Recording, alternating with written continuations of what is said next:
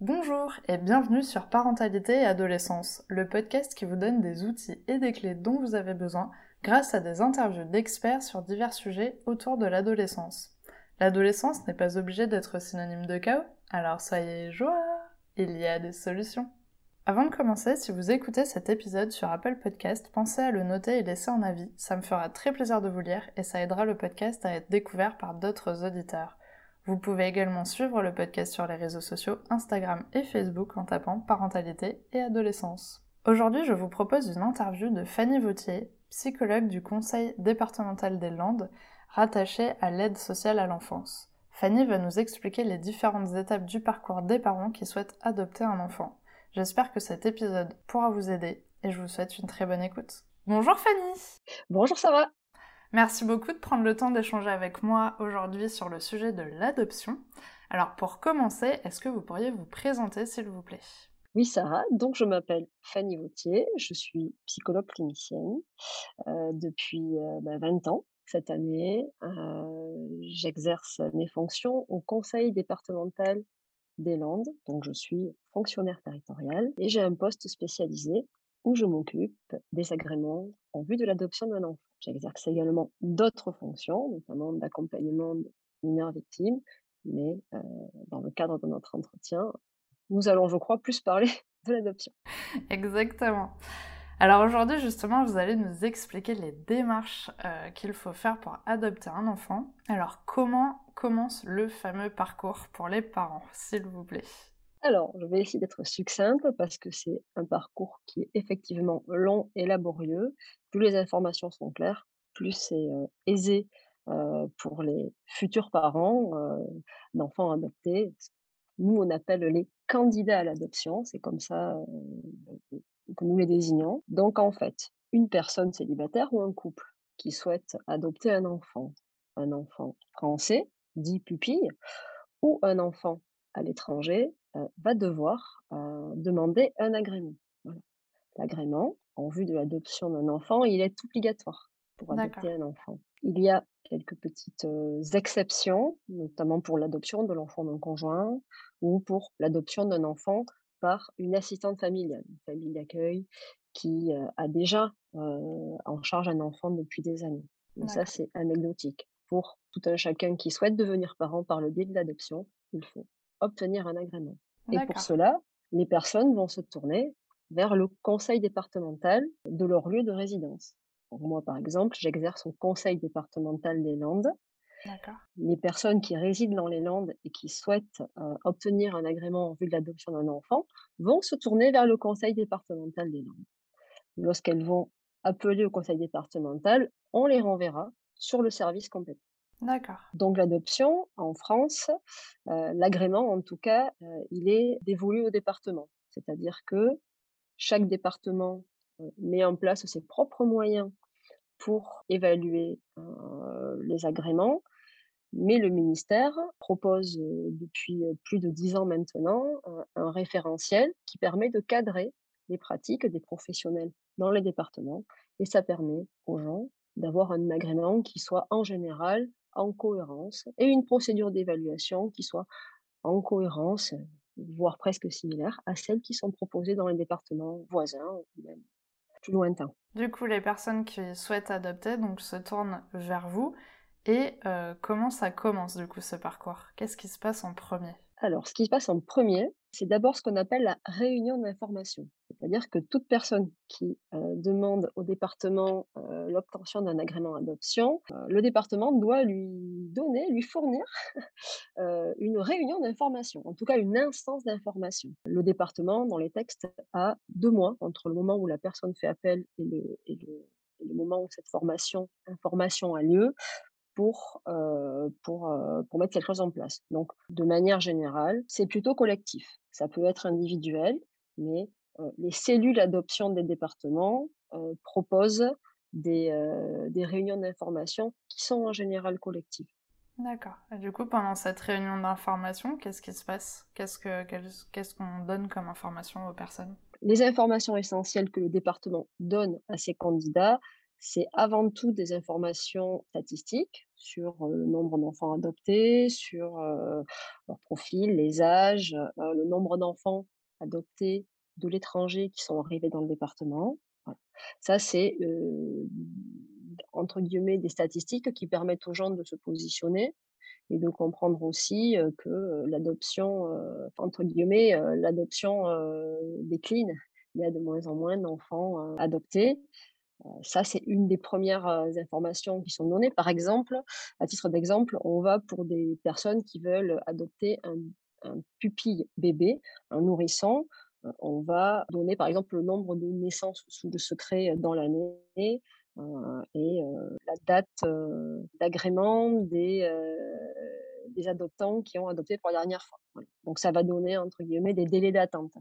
Du coup, ça brosse un petit peu le, paysage de l'adoption pendant cette réunion en leur donnant un maximum d'informations pour qu'ils se rendent compte aussi de la situation actuelle et qu'ils puissent se projeter justement dans toute cette aventure et ce parcours qu'ils vont devoir avoir. Exactement. Exactement. C'est déjà un tout premier pas pour que la personne puisse savoir ou les couples puissent avoir des informations qui leur permettent de choisir, de démarrer ce processus, de s'y engager, ou finalement de se dire mais c'est c'est pas ce à quoi on s'attendait, c'est pas ce qu'on cherche, donc on commence. Et ce n'est qu'à l'issue de cette réunion d'information où il est aussi donné beaucoup d'autres informations, c'est-à-dire la manière dont vont se dérouler la période d'agrément, c'est-à-dire les rencontres avec les professionnels, Mmh. Il y a aussi beaucoup de beaucoup de, d'informations données pour que les personnes puissent se documenter. Toutes ces informations-là sont données. Une fois que, que cette réunion est terminée, les gens décident ou pas d'engager la procédure, donc de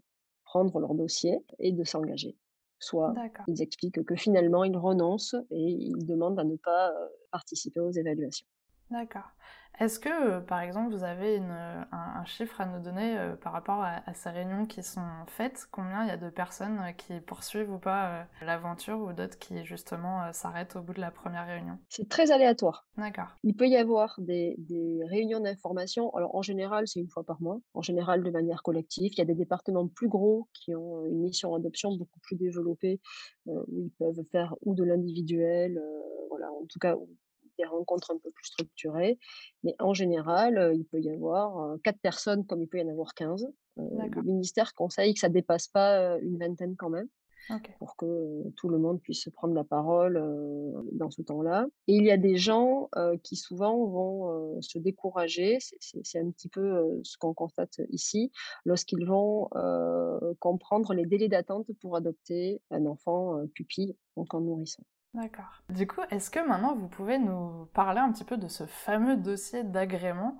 Euh, Comment ça se passe? Comment ça se déroule? Quelles sont les différentes étapes qu'il va, qui va y avoir? D'accord. Alors, le dossier proprement parlé, ce qu'on appelle le dossier papier. D'accord. c'est le dossier papier, c'est euh, bah, tout simplement euh, une fiche de renseignement à destination des évaluateurs je vais faire une parenthèse sur qui sont les évaluateurs. Mmh. Donc, le Code d'action sociale et des familles, qui fixe la réglementation des agréments en vue d'adoption, demande une évaluation socio-éducative et psychologique des candidats à l'adoption. Donc, deux types de professionnels. des professionnels avec deux fonctions différentes. C'est-à-dire que sur la procédure, on ne l'a pas dit, mais elle doit durer neuf mois mmh maximum. C'est les textes, en tout cas, c'est les textes en vigueur les candidats vont rencontrer pendant ces neuf mois un éducateur spécialisé ou une assistante sociale qui sera en charge de l'évaluation sociale, qui ira au domicile, voilà, qui aura des entretiens voilà, orientés sur sa propre discipline. Et ensuite, ils, vont aussi rencontrer de manière concomitante le psychologue qui, lui, a pour mission d'évaluer le contexte psychologique dans lequel se forme le projet d'adoption ces professionnels, ces deux professionnels proposent des entretiens cohérents, c'est-à-dire qu'il y a des échanges entre nous. on doit essentiellement respecter le rythme des gens et leur cheminement personnel. On ne va pas leur proposer trois entretiens dans la même semaine. Voilà. D'accord. On va leur proposer des entretiens qu'on va intercaler. Ça permet aux gens d'évoluer, d'avancer, de se documenter, de, se mettre à l'épreuve sur ce qu'ils ont travaillé avec un professionnel, de le reprendre ensuite ultérieurement et de enfin, c'est à nous, en fait, de proposer une cohérence dans l'évaluation. D'accord et du coup, ça fait partie, de la validation de l'agrément justement de venir passer ces fameux entretiens. C'est obligatoire.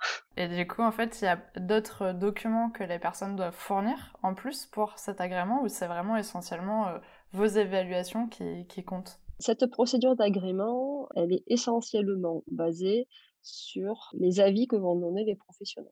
À l'issue, on va dire, de l'évaluation, une commission se réunit. Cette commission, elle émet un avis. Cet avis se base sur la rédaction du rapport psychologique et du rapport socio-éducatif, rapport social. Le rapport social et le rapport psychologique est déjà motivé. Le référentiel du ministère nous oblige à donner des motivations sur notre avis. Et ensuite, lorsque la commission a donné un avis, favorable pour l'agrément ou défavorable pour l'agrément, cet euh, avis est validé en général, ou pas par le président du conseil départemental. Au bout du compte, c'est lui qui a le dernier mot finalement sur l'obtention ou pas d'un agrément.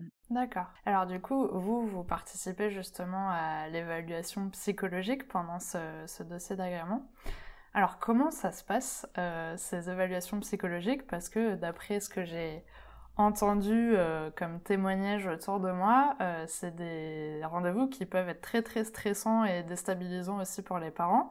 Et euh, ces euh, fameux parents ont peur aussi euh, de peut-être aborder certains sujets au lieu de vous prendre plutôt comme des alliés. Du coup, qu'est-ce qui se passe pendant ce rendez-vous? Alors ça, tu l'as très bien expliqué. Justement, ces entretiens avec le psychologue, ils sont souvent appréhendés par les gens. Les gens sont souvent en peur, ils sont souvent inquiets. Donc, par expérience, ça dure pas. C'est-à-dire que lorsque je reçois les gens pour la première fois, je leur explique comment, euh, comment euh, les choses avec moi vont se dérouler. Mais euh, je pense que mes collègues sur le territoire français fonctionnent plus ou moins comme moi. On peut faire deux, trois, quatre entretiens. Le but, c'est vraiment d'accompagner les gens dans la construction de leur projet d'adoption. Ce que je leur dis en priorité, c'est que dans quelques mois, je vais devoir écrire un rapport et que le but de ce rapport, c'est qu'ils se reconnaissent dans ce que j'ai écrit. Et pour cela, j'ai besoin de plusieurs choses. J'ai besoin d'apprendre à les connaître. Et comme le psychologue, c'est quand même celui qui creuse et c'est quand même celui qui, euh, qui, qui, a pour mission euh, de euh, venir montrer quelles sont les, vraiment les compétences psychiques des futurs parents. j'ai besoin de travailler sur de l'intime, de travailler sur la personnalité des candidats, de travailler sur leur histoire familiale, de travailler sur leur dynamique de couple, de travailler sur leur peur, de travailler sur leurs désirs, de travailler sur leurs craintes, de travailler sur tout ce qui fait en fait qu'ils sont des êtres singuliers qui vont et qui demandent à avoir en charge, à être les parents d'un enfant qui a déjà une histoire. D'accord. Donc, je leur explique un petit peu ça comme ça. Ça permet de faire vraiment une alliance, voilà, une alliance de travail je me rends disponible entre les entretiens que j'espace à peu près tous les deux mois, si jamais ils ont besoin d'avoir des informations. Il arrive aussi souvent que les gens aient besoin de plus de temps, du coup demandent à ce que leur dossier passe plus tard en commission parce que les entretiens, tant les miens que, que les entretiens socio-éducatifs, voilà, soulèvent des problématiques complexes et ils ont besoin de prendre le temps de les travailler, de se mettre à l'épreuve. D'accord. Donc, je leur dis qu'en fait, ça se déroule surtout en trois grandes étapes. La première qui est faire connaissance. et avoir besoin de savoir beaucoup de choses, euh, leur histoire familiale, leur histoire personnelle, euh, euh, voilà, leur, leur, vie sociale, les liens qu'ils entretiennent avec les membres de leur famille, la dynamique de couple. La dynamique de couple quand c'est un couple, mais aussi la, la perception de la dynamique conjugale et de la dualité hein, quand c'est une personne célibataire. Je prends vraiment du temps pour bien les connaître. J'ai besoin aussi qu'ils se livrent, qu'ils parlent d'eux. Dans la fonction de psychologue, notre, notre raison d'être, c'est aussi le repérage de certains troubles psychopathologiques, de certaines difficultés, de certaines fragilités personnelles, qui est de notre devoir de, de retravailler avec empathie hein, avec les gens afin de le mettre en lien, en tout cas en relief, avec leur projet d'adoption. D'accord. Si par exemple vous relevez effectivement quelque chose qu'il faudrait travailler avant d'adopter, est-ce que c'est un travail que vous allez faire avec eux ou vous allez les renvoyer du coup vers un confrère, peut-être plutôt quelqu'un d'extérieur? Alors, c'est une excellente question parce que ça arrive. Ça arrive assez fréquemment que l'interrogation, notamment de, de, la parentalité, fasse émerger un rappel d'histoires d'enfants douloureuses. Des maltraitances vécues, des, des, épisodes infantiles qui sont pas forcément dépassés, avec des émotions encore très fortes, très vives, ou réactivées par le biais de cet agrément et de cette évaluation. Donc, ce que je fais en général, c'est que je garde ma place. J'explique aux gens ce que j'ai relevé. J'essaye de c'est pas toujours simple à entendre. J'essaye de recueillir leur adhésion et je les oriente vers quelqu'un. Et souvent, et ça déjà arrivé, les gens entament un travail avec un thérapeute et une fois que, alors ça peut durer deux mois, trois mois, six mois, ça dépend. Il y a des fois, c'est juste de la guidance. Ils ont vraiment besoin d'avoir ce temps-là à part pour, bah, pour prendre en main leur histoire et se réengager dans le processus d'agrément. Et je les reçois à ce moment-là. Ils me rappellent quand c'est le moment, ils envoient un mail quand c'est le moment. Et dans ces cas-là, on réengage l'évaluation là où elle s'est arrêtée. Des fois, il vaut mieux prendre plus de temps pour que les personnes construisent un projet qui leur ressemble et qui tienne compte de leur fragilité et de leurs limites, que de se précipiter et d'être dans le déni des difficultés. D'accord. Donc ça, c'est bon à savoir dans le sens où finalement, euh, c'est pas parce qu'on a des, des, choses qui sont pas encore guéries ou travaillées euh, qu'il va y avoir un avis défavorable pour l'agrément. Ça peut être une petite mise en pause et un travail à faire sur soi, et puis on peut revenir justement continuer le processus et le parcours d'agrément pour continuer l'aventure plus sereinement. Exactement. C'est surtout que souvent cette étape-là, parce que des fois, ça ne nécessite pas forcément une orientation vers, vers, une personne extérieure. Des fois, c'est une connaissance que les gens bah, vont découvrir sur eux, et ça va leur permettre de moduler eux-mêmes leurs propres désirs. C'est très rare que après neuf mois d'évaluation, les gens soient les mêmes. Ils le disent d'ailleurs. Ils disent ça nous a changé.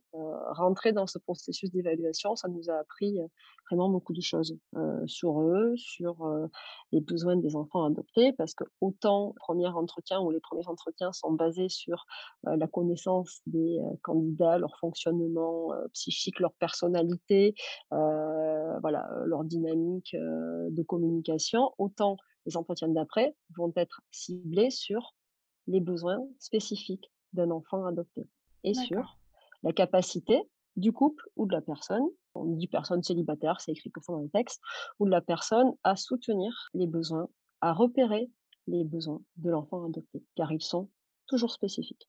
C'est ce que j'ai un peu oublié de te dire au début, c'est que l'adoption, c'est une mission de protection de l'enfant, mmh. avant tout. D'accord. Alors, qu'est-ce qui fait que vous pouvez donner un avis favorable ou défavorable euh, dans ce processus d'agrément? L'avis défavorable est quand même assez rare, c'est quand même pas la majorité euh, des candidats, bien au contraire, euh, il faut aussi le voir comme ça. C'est assez simple. Lorsqu'un professionnel va donner, va tendre vers un avis défavorable, c'est qu'il a observé dans ses entretiens des incompatibilités entre ce que les gens montrent, entre la formulation du projet et les besoins de l'enfant adopté. D'accord. On part dans ces évaluations toujours de la capacité des gens à répondre aux besoins de l'enfant adopté.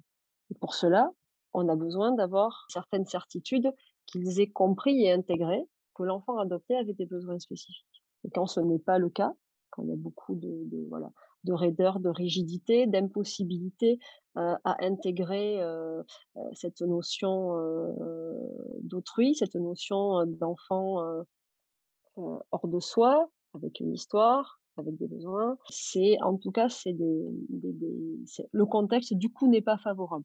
On dit avis favorable, défavorable, c'est plus un contexte qui est, c'est pas figé. Il y a des gens qui ont un avis défavorable, heu et qui, heu, plusieurs, heu, mois ou années après, vont évoluer dans leur projet, vont, évoluer dans leur, mécanisme de communication, avec les services pour, finalement, montrer que, ce qui pouvait être défavorable à un moment donné, est maintenant, positif ça nécessite effectivement une réelle appréhension des besoins de l'enfant, adopté.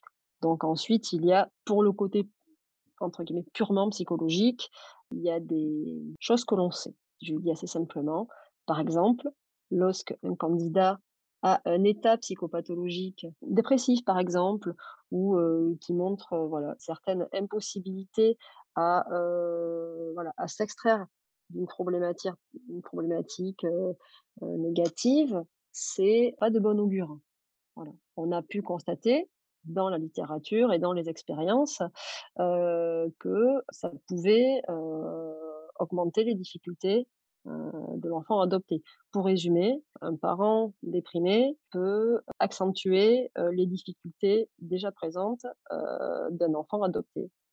Le côté favorable, moi je me pose toujours la question de savoir, est-ce que le socle parental est stable? Est-ce que, ces personnes sont assez empathiques pour proposer, une réelle sécurité affective à un enfant, pour lui-même, pour ce qu'il est, avec son histoire? Je ne perds jamais de vue cette, cette question-là et c'est toujours ce que, je leur dis. Parce que je suis assez transparente en fait, je leur, dis ce que je cherche, et je leur dis ce que je vois, pour voir s'ils sont d'accord, pour qu'on puisse en débattre et pour qu'on puisse, avancer sur ces questions-là. Oui, du coup, ça, c'est assez intéressant. Ça veut dire que c'est pas comme s'ils passaient une évaluation, vous gardiez tout pour vous, et puis à la fin, ils avaient l'avis. C'est qu'à chaque fois, c'est toujours un échange, et euh, du coup, s'il y a quelque chose qui vous dérange, vous allez forcément leur, euh, leur exprimer, et eux, ils vont pouvoir justement bah, argumenter ou essayer de comprendre, ou effectivement être d'accord ou pas, mais en tout cas, c'est vraiment un échange euh, entre vous et, et, les candidats avant même qu'il y ait euh, l'évaluation finale. C'est ça. D'accord. Dans les entretiens, en fait, d'évaluation du projet de construction adoptif, je vais faire beaucoup de mise en situation. Nous, les psychologues, on aime bien ça. On aime bien, raconter des histoires. D'ailleurs, heu, c'est pas pour rien qu'on fait ce métier-là, c'est parce qu'on aime bien qu'on nous raconte des histoires. Je vais un peu les mettre en situation, les mettre à l'aise et leur dire: «Allez-y, heu, essayez de vous projeter, montrez-moi, heu, ce que vous feriez, ce que vous diriez», voilà. Donc c'est toujours assez intéressant. Ils appréhendent toujours ces mises en situation comme, quelque chose où ils vont être évalués sur ce qu'ils vont dire ou faire. C'est pas du tout ça. Voilà, ça ça leur permet à eux de, heu, voilà, de se mettre aussi à l'épreuve. Souvent ils le disent: «Oh là là, heu, je pensais pas qu'un enfant pouvait avoir ce type de questions, je pensais pas que ça pouvait se passer comme ça» et de manière très positive, hein. Bah, il y a pas, une réaction à avoir, il y en a plusieurs avec ce qu'on est. Mais par contre, il y a des réactions à pas avoir. Il y a des, il y a des attitudes qui peuvent, voilà, résonner, avec les grosses fragilités de l'enfant telles que, l'abandon, la violence, l'agressivité, voilà, l'effondrement, et du coup, on travaille ça, dans le cadre des mises en situation. Mais qui sont aussi vécues comme quelque chose d'un peu compliqué jusqu'à ce que finalement, on les mette en acte, heu, que, qu'au bout du compte, ça se passe bien. Les gens aussi, ils découvrent leurs propres, heu, capacités, leurs propres, compétences, à à agir, dans ce type de situation. D'accord, super. Bah, merci beaucoup, en tout cas, c'était très clair pour cette partie-là. Alors, que se passe-t-il une fois que les parents ont obtenu l'agrément? Qu'est-ce que c'est la suite des démarches euh, qu'ils vont devoir euh, faire? Alors, c'est vraiment le tout début de l'étape, l'agrément. Une fois que les futurs parents, que les candidats obtiennent un agrément, ils ont la possibilité de s'orienter vers, heu, 2 types d'adoption. L'adoption en France, l'adoption à l'étranger. D'accord, L'adoption en France, souvent, c'est travaillé, hein, dans le dans le cadre de l'évaluation. Heu, ce sont des enfants pupilles, c'est-à-dire des enfants, heu, pour lesquels a été fait un projet d'adoptabilité. Donc il y a en général 2 statuts d'enfant. Il y a celui en fait, heu, il y a ce petit bébé qui va être confié, à l'adoption par, sa mère de naissance qui va accoucher sous le secret et le confier à l'adoption. Elle a 2 mois pour se rétracter. Si elle ne s'est pas rétractée dans les 2 mois, le conseil de famille va se réunir et va, c'est pas joli, mais c'est comme ça qu'il faut dire, va attribuer cet enfant à, un couple titulaire, même une personne seule, titulaire, d'un agrément. D'accord. Et dans les rapports d'agrément, on va enfin on, nous on n'y est pas, hein, le conseil de famille va trouver, les parents les plus adaptés aux besoins de cet enfant. Peut avoir, marqué, même le nourrisson, des signes, très forts, d'abandon, de retrait social, voilà. C'est pas parce que cet enfant a 2 mois de vie, extra-utérine, ce qui donne un peu plus à qu'il n'y a pas une histoire, déjà forte, et déjà importante. Il peut être issu d'un de grossesse, il peut être, être issu, voilà, il peut avoir été, caché dans le cadre de violences conjugales, il peut avoir, heu heu, plein, plein d'histoires sur lesquelles je ne dévoile pas trop parce que, heu, j'aime bien que les, futurs adoptants, heu, aient réfléchi à cela et se soient mis, un petit peu à l'épreuve de cela, voilà. L'idée reçue, c'est de penser que plus un enfant est jeune, plus un enfant est petit, moins son histoire est lourde. Mmh. C'est pas faux, mais c'est pas tout le temps vrai. D'accord. C'est ce que nous on appelle une idée reçue, voilà. Donc voilà, donc ça, il y a quand même beaucoup de parents qui, heu, qui tendent vers ce type de projet. Adopter un nourrisson pupille. En général, en général, de manière générale plutôt, parce que, heu, il y a derrière, heu, une difficulté, heu, voire une impossibilité à concevoir biologiquement. Ensuite, il y a aussi des enfants pupilles, plus grands, qui ont fait l'objet d'un délaissement, parental qui ensuite a été, heu, acté au niveau judiciaire ou qui se retrouvent orphelins et qui n'ont pas et qui ne sont pas, heu, confiés à leur famille. C'est des enfants plus grands pour lesquels sont faits des projets d'adoption. D'accord. Donc en fait, c'est le conseil de famille qui va quand même présélectionner, les les couples ou, personnes seules qui sont titulaires d'un agrément avant de pouvoir, présenter, l'enfant à ces personnes? Voilà, parce qu'on a oublié quelque chose d'essentiel, dans le cadre de l'agrément, c'est que, heu, il va y avoir en effet, heu, 2 avis, favorables et défavorables, mais il y aura une notice qui va, spécifier, l'ouverture de l'agrément. Par exemple, une notice, ça peut être, alors je me je me tourne parce que je veux pas dire de bêtises, ça peut être un avis favorable pour un enfant âgé de 0 à 3 ans, heu, en bonne santé ou un enfant âgé de 0 à 6 ans, heu, qui peut présenter, heu, un handicap, physique réparable, voilà, ou un traitement, médical à court ou moyen terme. La notice, en fait, va définir, ce à quoi l'agrément ouvre et du coup, ça peut être très, très large. Heu, lorsqu'il y a un un un enfant à qui on doit qui le conseil de famille doit trouver des parents, adoptifs, elle va évidemment, regarder les notices qui sont ouvertes au profil de cet enfant. D'accord. Donc en fait, le but, c'est vraiment de trouver, la compatibilité entre, le profil de l'enfant et le projet aussi des parents, leur personnalité et ce qu'ils peuvent ou pas, assumer avec, cet enfant. Exactement. Le but, c'est de trouver alors c'est pas pas un but, c'est de trouver les les les parents qui seront suffisamment bons par rapport aux besoins de cet enfant. C'est pas le contraire. Mmh. Oui, parce que votre rôle à vous, c'est quand même de protéger l'enfant et de lui trouver la meilleure famille possible. C'est le rôle principal, la protection de l'enfant.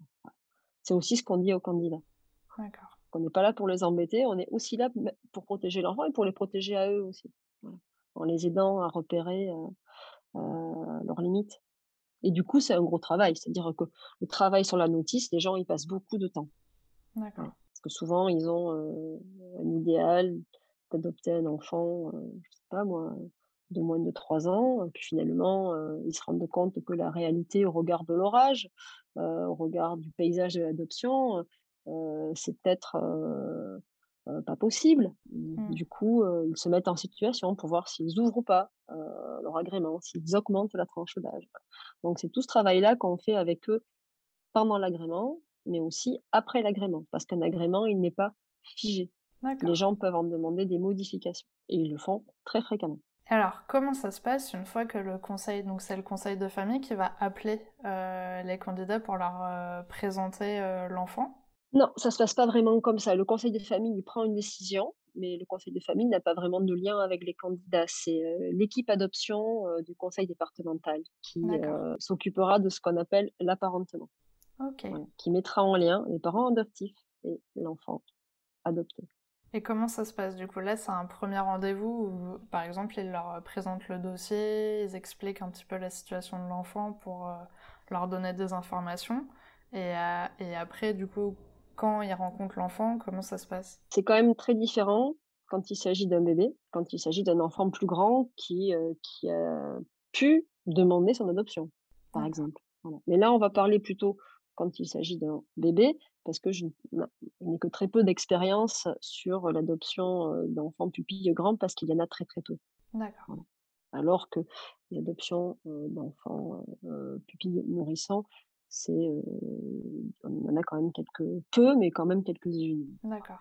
Mais ce qui se passe, en fait, c'est que, heu, un membre de l'équipe adoption, va contacter ses parents pour, expliquer que le conseil de famille, heu, aura, leur confie, bébé. On leur explique, on leur demande de venir, de se présenter le plus vite possible, hein, ce qui, en général, ce qu'ils font en général, ils arrivent tout de suite. Plusieurs heures à l'avance, voilà. Ouais.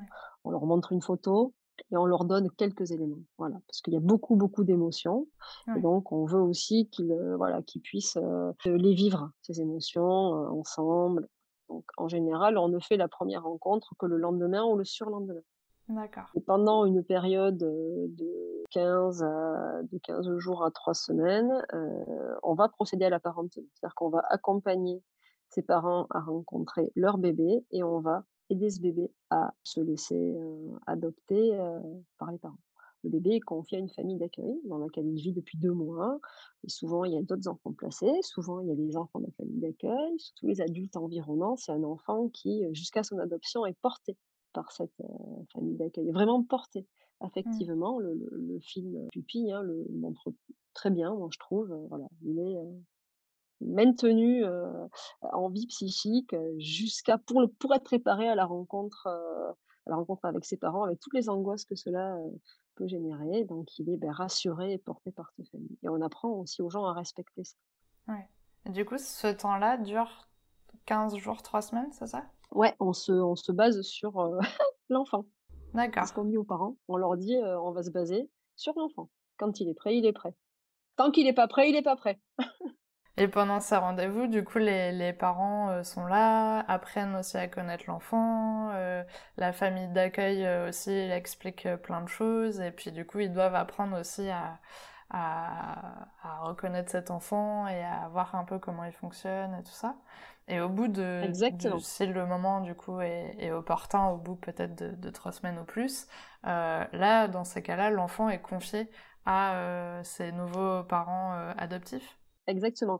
Pendant la période d'apparentement, hem, il va y avoir une première partie de rencontre sur le lieu où vit l'enfant, c'est-à-dire dans la famille d'accueil. C'est d'ailleurs très bien parce que souvent, heu heu, les membres de la famille d'accueil, accueillent également les parents pour, le premier repas, le bain, le change, les premières promenades autour de la maison de la famille d'accueil et petit à petit, quand tout le monde est en sécurité, pas que l'enfant, mais aussi les parents, heu, adoptants, heu, on va glisser sur glisser, mais sur des visites où l'enfant va aller dans sa maison. D'accord. Mais il va aller dans sa maison, il va la découvrir, il va y passer d'abord une journée, heu, mais après le soir, il va rentrer, dans sa famille d'accueil, pour pouvoir expliquer, pour pouvoir dire, pour pouvoir, s'exprimer sur, son rythme, sur ce que ça lui a fait, et puis, voilà, c'est des choses qu'on a appris à observer avec le temps et la littérature, l'expérience, nous donne tous les signaux, qui nous permettent de savoir si, c'est le moment ou pas le moment et les gens respectent évidemment évidemment ça. Est-ce que pendant cette période euh, du coup d'adaptation, c'est possible que les parents adoptifs euh, se rétractent?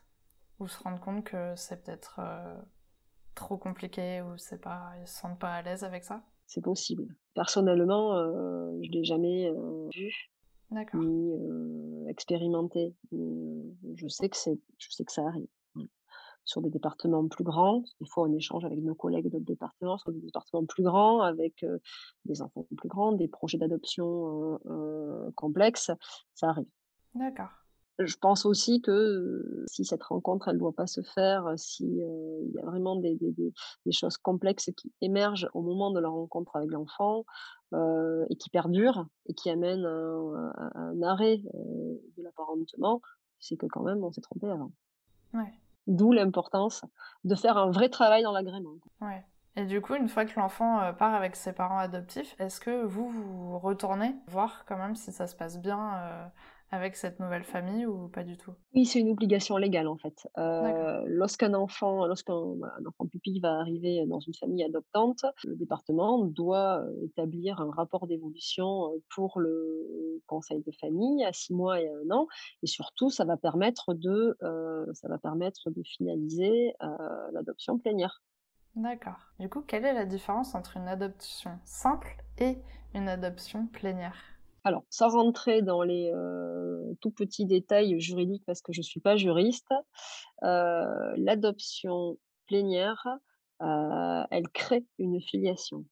L'adoption simple fait coexister 2 filiations. D'accord. L'adoption plénière va et ça c'est ça a quand même une une importance, capitale, elle va, annuler la filiation d'origine de l'enfant. D'accord. Et ça, c'est le ça vient du choix des parents par contre? Dans le cadre de, heu, l'adoption d'un bébé pupille, on est systématiquement sur de l'adoption plénière. D'accord. l'en l'enfant est né sous le secret, heu, il y a il a pas de filiation établie. Dans le cadre d'un enfant plus grand, qui a déjà une filiation établie et qui a été, heu, délaissé, ou en tout cas fait l'objet d'une procédure de délaissement, judiciaire et qui va, être ensuite, heu, adopté. Souvent, c'est dans ce projet singulier d'ado d'adoptabilité qu'on va que les professionnels vont peut-être, envisager, que l'adoption simple, est plus adaptée, heu, que l'adoption plénière.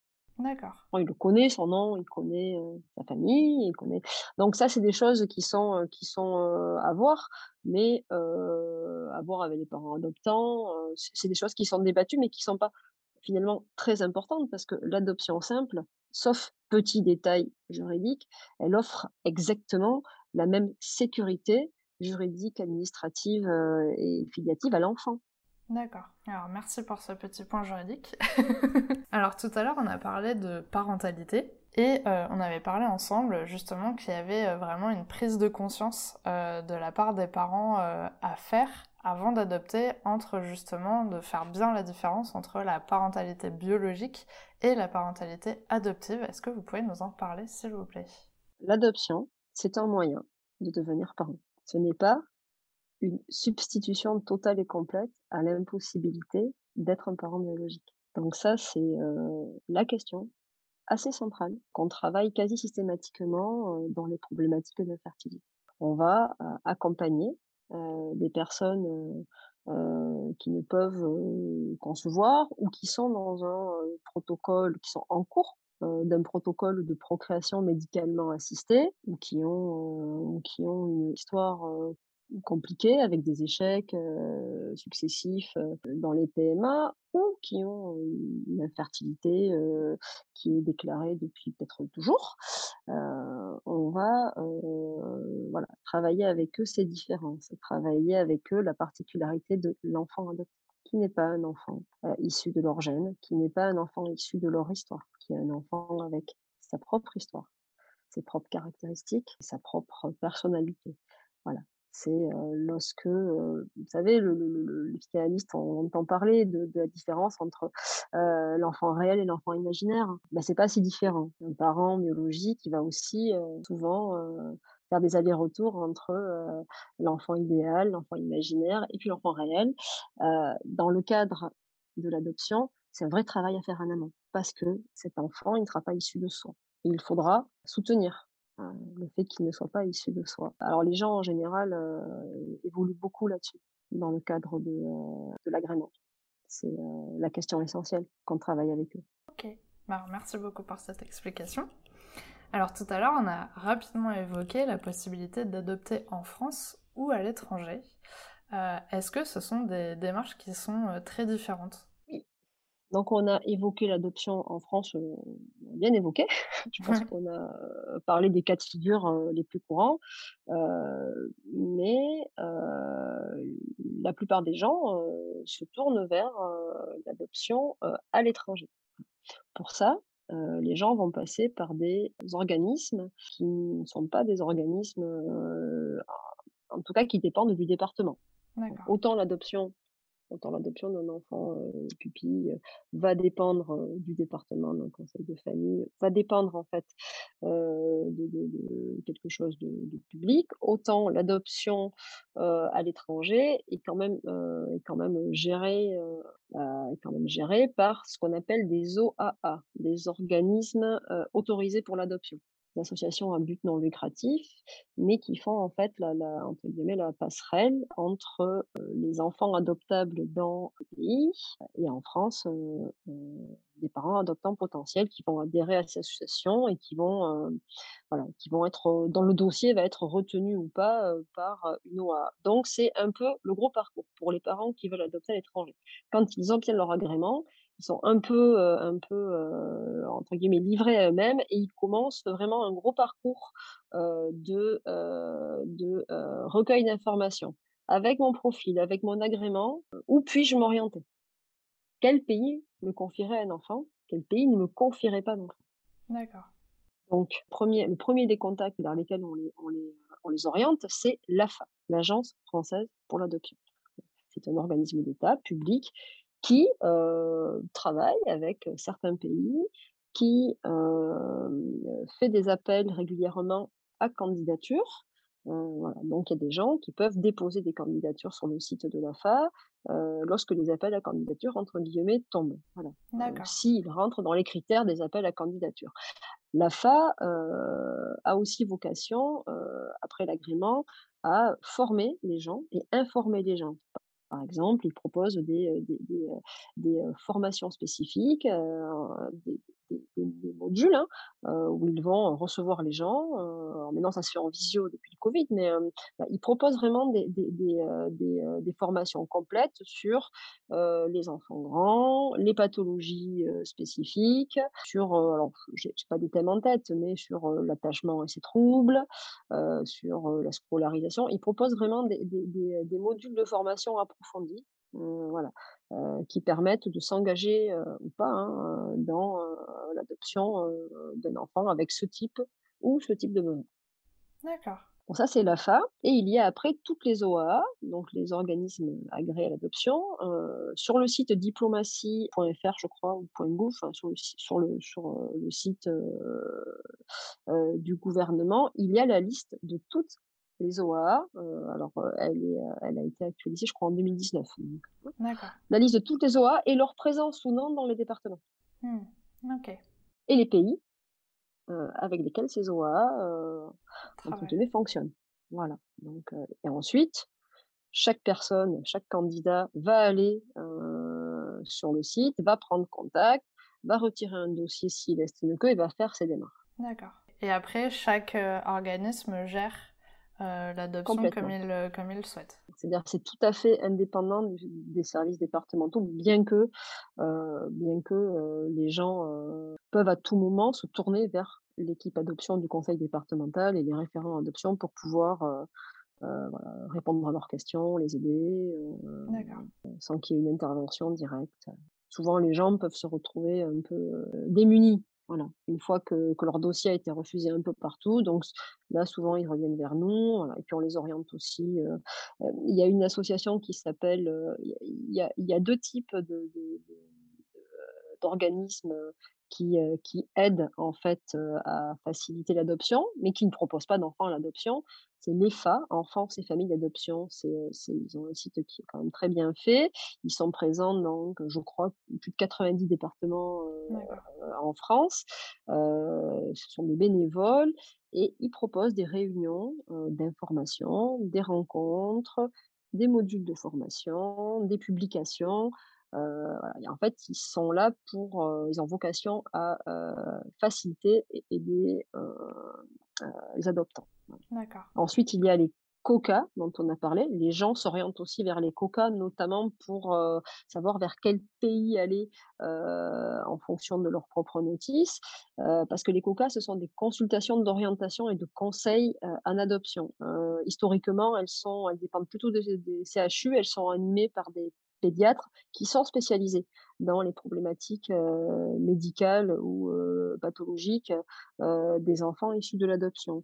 je dis historiquement parce que voilà, pas des coca forcément partout et toutes ne sont pas rattachées au CHU, mais de manière générale, c'est plutôt comme ça que ça se passe. Donc, on essaye vraiment d'orienter les gens pour qu'ils puissent avoir, entre guillemets, toutes les, toutes les billes pour pas être complètement perdus dans le parcours de l'adoption. Ceci dit, après, ils ne peuvent être que acteurs et, les aléas du paysage de l'adoption, les aléas des difficultés avec les OA, les aléas du nombre d'enfants adoptés qui diminue, c'est des choses, c'est des réalités auxquelles forcément les gens sont confrontés. Mmh. D'accord. Bah, merci beaucoup pour toutes ces explications. Alors on arrive à la question pour les auditeurs. Avez-vous un message à transmettre aux personnes qui nous écoutent aujourd'hui? Euh, bah, en tout cas, je, de ma posture en fait de psychologue en charge des agréments d'adoption, voilà, je voulais surtout euh, indiquer aux gens qu'ils n'hésitent pas à se rendre sur les sites des conseils départementaux de leur département que avant de, de partir un peu tous azimuts sur des forums, des publications, c'est quand même bien de, de, voilà, de partir sur ce qui se fait dans le département parce que c'est local, c'est humain, ils seront reçus s'ils le demandent et ça permet après voilà, de concrétiser, d'appuyer un projet adoptif ou pas, ou d'y renoncer. Mais je, voudrais diffuser que les gens ne se sentent pas seuls ou, entre guillemets, abandonnés dans un paysage de l'adoption, alors que c'est souvent une, une, une non-connaissance des dispositifs qui existent, tout simplement. D'accord. Eh ben, c'est super parce que ma dernière question justement c'était où pouvons-nous retrouver des informations euh, concernant l'adoption? Alors c'est vrai que vous nous avez donné quelques, quelques informations déjà tout le long euh, de l'épisode, mais est-ce que euh, vous avez envie de rajouter peut-être quelques sites ou quelques, quelques informations supplémentaires? Pour, pour ce que je conseille habituellement, ou ce que notre département conseille habituellement, il y a donc le site de l'AFA, AFA. Il est intéressant dans le sens où il répertorie tous les pays avec beaucoup de statistiques et les attentes de chaque pays. C'est comme ça que les candidats vont euh, savoir euh, à quel type de, euh, entre guillemets, de, profil ils peuvent correspondre ou pas. Voilà, en fonction de leur âge, en fonction de leur situation familiale, en fonction de leur notice. voilà. Et donc ce site-là est quand même, c'est quand même un site de départ par lequel il faut passer. Il y a ensuite le site de la MAI, c'est la mission du coup un public et ministériel pour l'adoption internationale, qui fait le lien avec les OAA. D'accord. Organismes autorisés pour l'adoption. et dans cette liste-là, il y a le nom de chaque OAA avec les pays avec lesquels ils travaillent. Et ils ont tous des sites bien faits, qui expliquent leur fonctionnement. Moi, j'invite les gens à prendre du temps justement à, choisir, à, regarder, à prendre des informations pour voilà, déposer des dossiers dans des, dans des, qui correspondent réellement à, leurs projets, leurs aspirations. Ah, donc ensuite, il y a le site de l'EFA, qui est un site EFA, qui est Enfance et Familles d'adoption, qui est vraiment un site d'information et, qui a le mérite de pouvoir créer du lien entre les parents ayant adopté et les parents voulant adopter. C'est la création d'un réseau pour que les gens, effectivement, ne soient pas seuls dans leur parcours adoptif. Super. En tout cas, ben, merci beaucoup d'avoir pris ce temps euh, d'échanger avec moi et de nous expliquer euh, vraiment toutes ces étapes euh, par lesquelles doivent passer les parents pour que ça soit un petit peu plus clair pour tout le monde. Et j'espère que ça pourra aider les parents qui en ont besoin. Ah ben, je te remercie. Merci d'avoir écouté l'épisode jusqu'au bout, j'espère qu'il vous a plu. N'hésitez pas à le partager auprès d'un parent qui pourrait en avoir besoin, de noter l'épisode si la plateforme d'écoute vous le permet, car ça aide le podcast à être référencé et donc à être plus visible pour d'autres auditeurs. On se retrouve la semaine prochaine pour un nouvel épisode. À bientôt!